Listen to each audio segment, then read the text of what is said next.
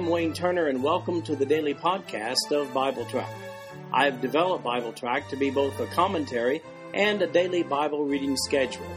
These podcasts cover the text and commentary, which may be found at www.bibletrack.org. So, for those who have a busy schedule but do have time to listen to the Bible being read, this podcast is for you. At the end of one year, you will have gone completely through the Bible. Today's reading is Job chapters 17 through 20. In chapter 17, Job continues a speech that he began back in chapter 16. Verse 1 My breath is corrupt, my days are extinct, the graves are ready for me. Are there not mockers with me, and doth not mine eye continue in their provocation? Lay down now, put me in a surety with thee. Who is he that will strike hands with me? For thou hast hid their heart from understanding, therefore shalt thou not exalt them. He that speaketh flattery to his friends, even the eyes of his children, shall fail. He hath made me also a byword of the people, and aforetime I was as a tabret. Mine eye also is dim by reason of sorrow, and all my members are as a shadow. Upright men shall be astonished at this, and the innocent shall stir up himself against the hypocrite. The righteous also shall hold on his way, and he that hath clean hands shall be stronger and stronger. But as for you all, do ye return and come now? For I cannot find one wise man among you. My days are past, my purposes are broke off, even the thoughts of my heart. They change the night into day. The light is short because of darkness. If I wait, the grave is mine house. I have made my bed in the darkness. I have said to corruption, Thou art my father, to the worm, Thou art my mother and my sister. Where is now my hope? As for my hope, who shall see it? They shall go down to the bars of the pit when our rest together is in the dust. Job began this monologue at the beginning of chapter 16. Verse 1 shows his absolute frustration with life when he says, My breath is corrupt, my days are extinct, the graves are ready for me. In other words, he sees his own death as his only way out. He claims his spirit is broken. His friends have turned on him, and folks have lost respect for him. In reference to his friends, his counselors, he proclaims in verse 10 I cannot find one wise man among you. In the rest of the chapter, he just wants to die. In chapter 18, it's time for round two of his friend Bildad. We first heard Bildad back in Job chapter 8. Chapter 18 now and verse 1. Then answered Bildad the Shuhite and said, How long will it be ere ye make an end of words? Mark, and afterwards we will speak. Wherefore are we counted as beasts and reputed vile in your sight? He teareth himself in his anger. Shall the earth be forsaken for thee? And shall the rock be removed out of his place? Yea, the light of the wicked shall be put out, and the spark of his fire shall not shine. The light shall be dark in his tabernacle, and his candle shall be put out with him. The steps of his strength shall be straightened, and his own counsel shall cast him down. For he is cast into a net by his own feet, and he walketh upon a snare. The gin shall take him by the heel, and the robber shall prevail against him. The snare is laid for him in the ground, and a trap for him in the way. Terrors shall make him afraid on every side, and shall drive him to his feet. His strength shall be hunger bitten, and destruction shall be ready at his side. He shall devour the strength of his skin, even the firstborn of death shall devour his strength. His confidence shall be rooted out of his tabernacle, and it shall bring him to the king of terrors.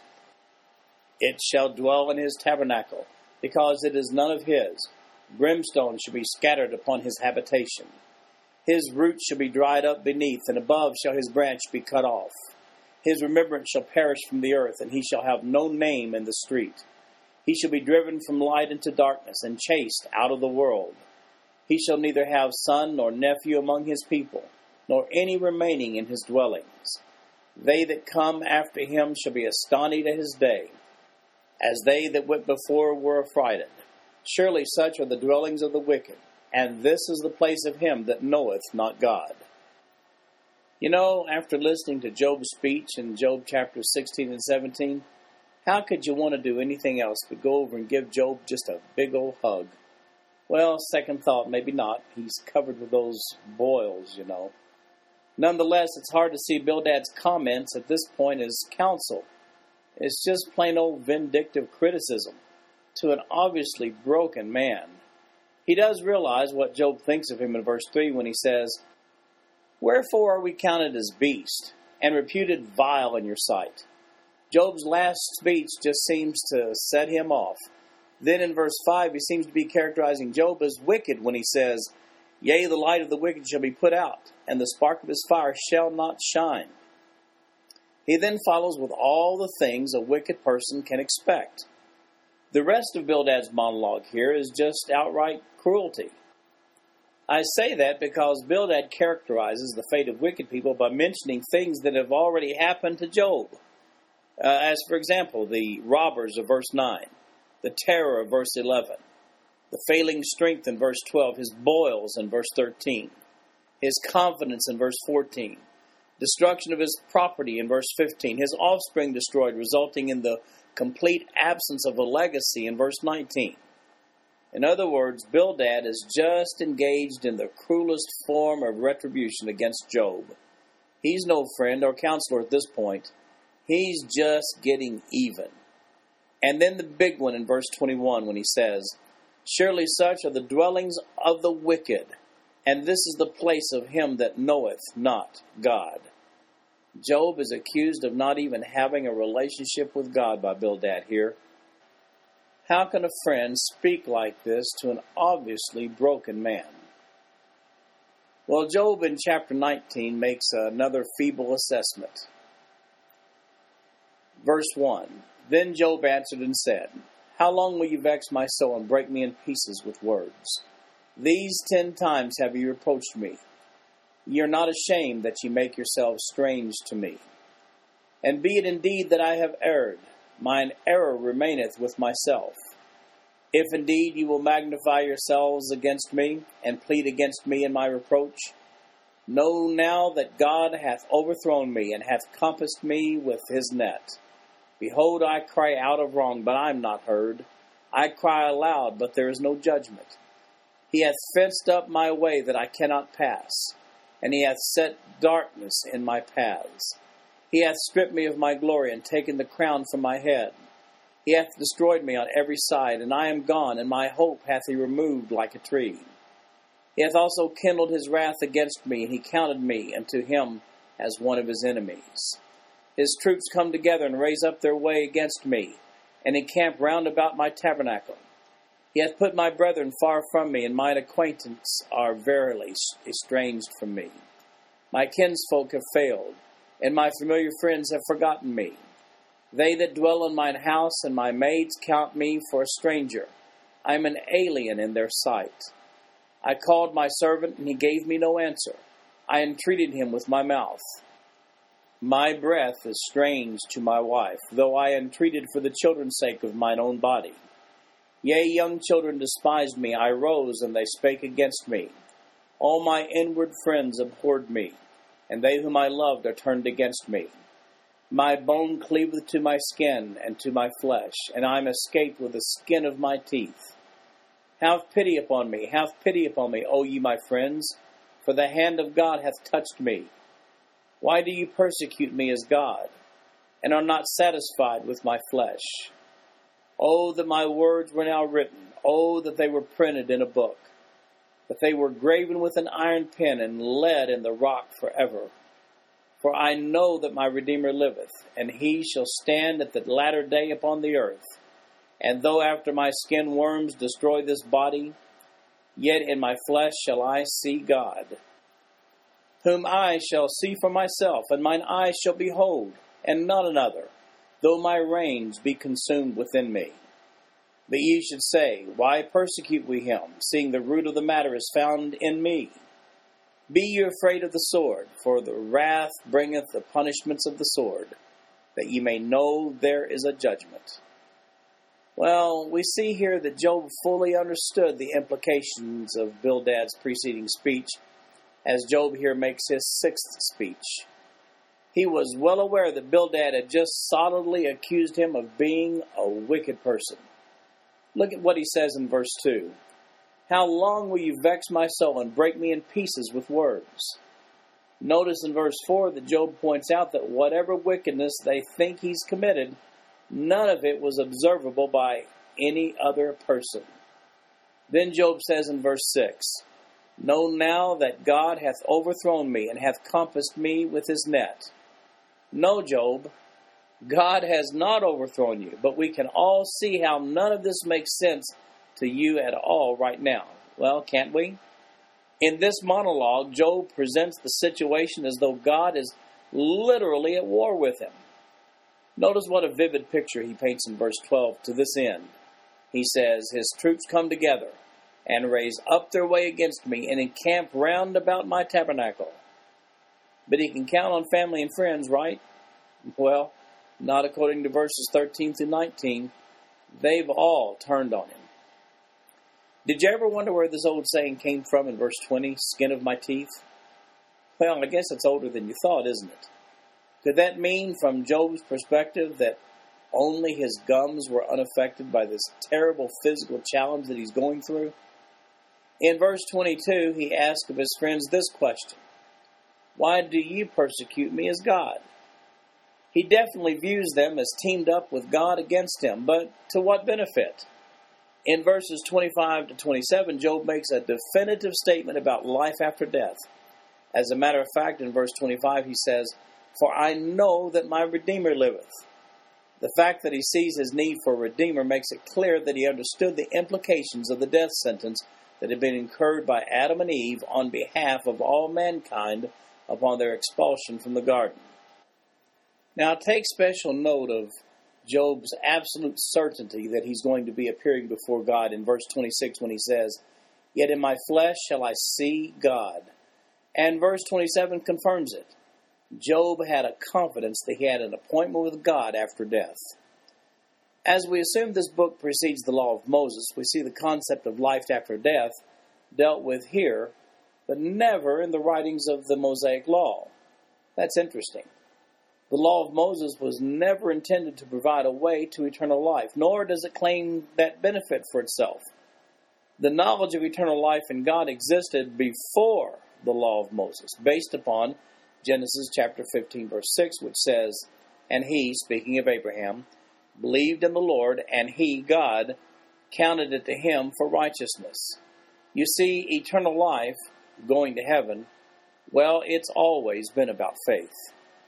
Now, don't overlook verses 23 and 24. Through all of Job's adversity, he still wanted to be published. Oh, that my words were now written. Oh, that they were printed in a book, that they were graven with an iron pen and lead in the rock forever. Well, it certainly looks like Job got his wish on that one, doesn't it? Now we come to chapter 20, and it's time for Zophar to speak. This is his second speech. His first speech was back in chapter 11. Chapter 20, verse 1. Then answered Zophar the Naamathite and said, Therefore do my thoughts cause me to answer, and for this I make haste.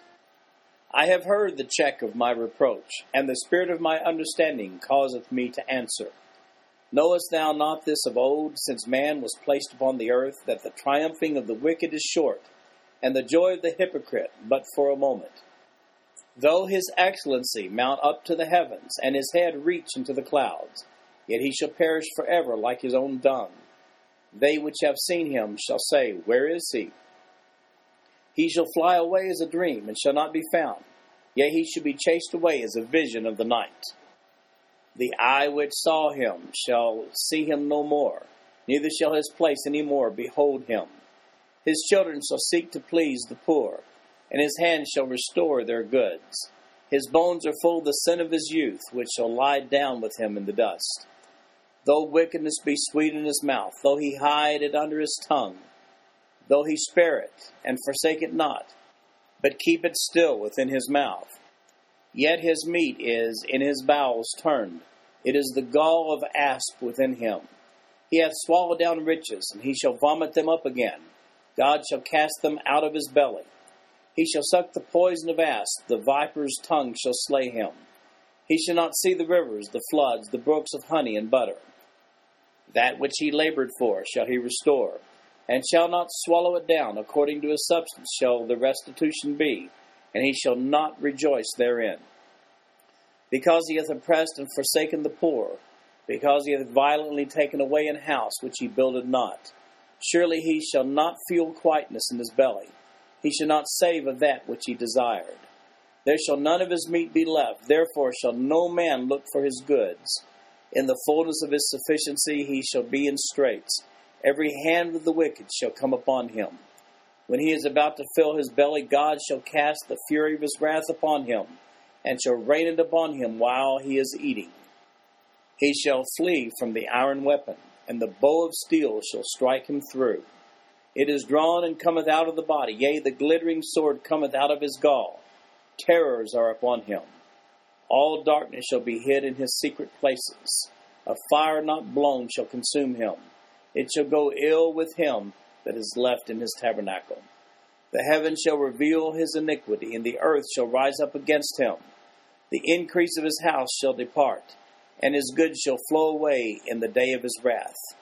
This is the portion of a wicked man from God, and the heritage appointed unto him by God. Well, in this chapter, Zophar answers Job in a horrific way. It's Zophar's second time to speak. He's taken Job's words as a personal insult to his own integrity, and now he's going to get even. Okay, I know Zophar is very upset, but is it really necessary to insinuate that Job has all of this coming because of his wickedness?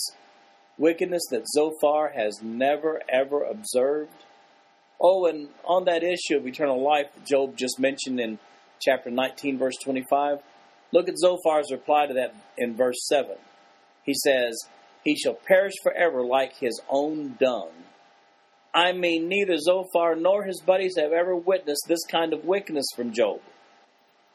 We can only conclude that Zophar intends to devastate Job with his words if possible. He seems to be speaking out of rage. Just as Bildad did, he outlines all the judgments that come from wicked people. And it just so happens that these are the things that have happened to Job. But wait a minute. If you hadn't developed a dislike for Zophar already, verse 19 ought to seal the deal when he says this Because he hath oppressed and forsaken the poor, because he hath violently taken away an house which he builded not. Now listen, no one had ever witnessed such actions from Job. Isn't it interesting that Job's only source of comfort is his anticipation of dying and meeting God, his Redeemer? And yet Zophar wants to take even that away from him. Just to make certain that Job gets the point, Zophar concludes in verse 29 with this This is the portion of a wicked man from God and the heritage appointed unto him by God. No confusion here. Zophar considers that Job is a wicked man. Well, here's the lesson. When people are hurting, like Job was, they need objective scriptural counseling. If their counsel is not mature and thick skinned enough to offer objectivity, but rather they fly into a rage of retaliatory words because they feel they've been insulted or disregarded, well, their counsel is simply useless, even perhaps damaging. Emotionally distraught people need calm, objective counseling. If you can't give that, then don't even try. This concludes our podcast for today. I'm Wayne Turner, and if you'd like to read along with our commentary online, go to www.bibletrack.org. Thank you for listening in today. The background music for these podcasts is an original composition written by the music director of Fayette Bible Church, Paul Walker.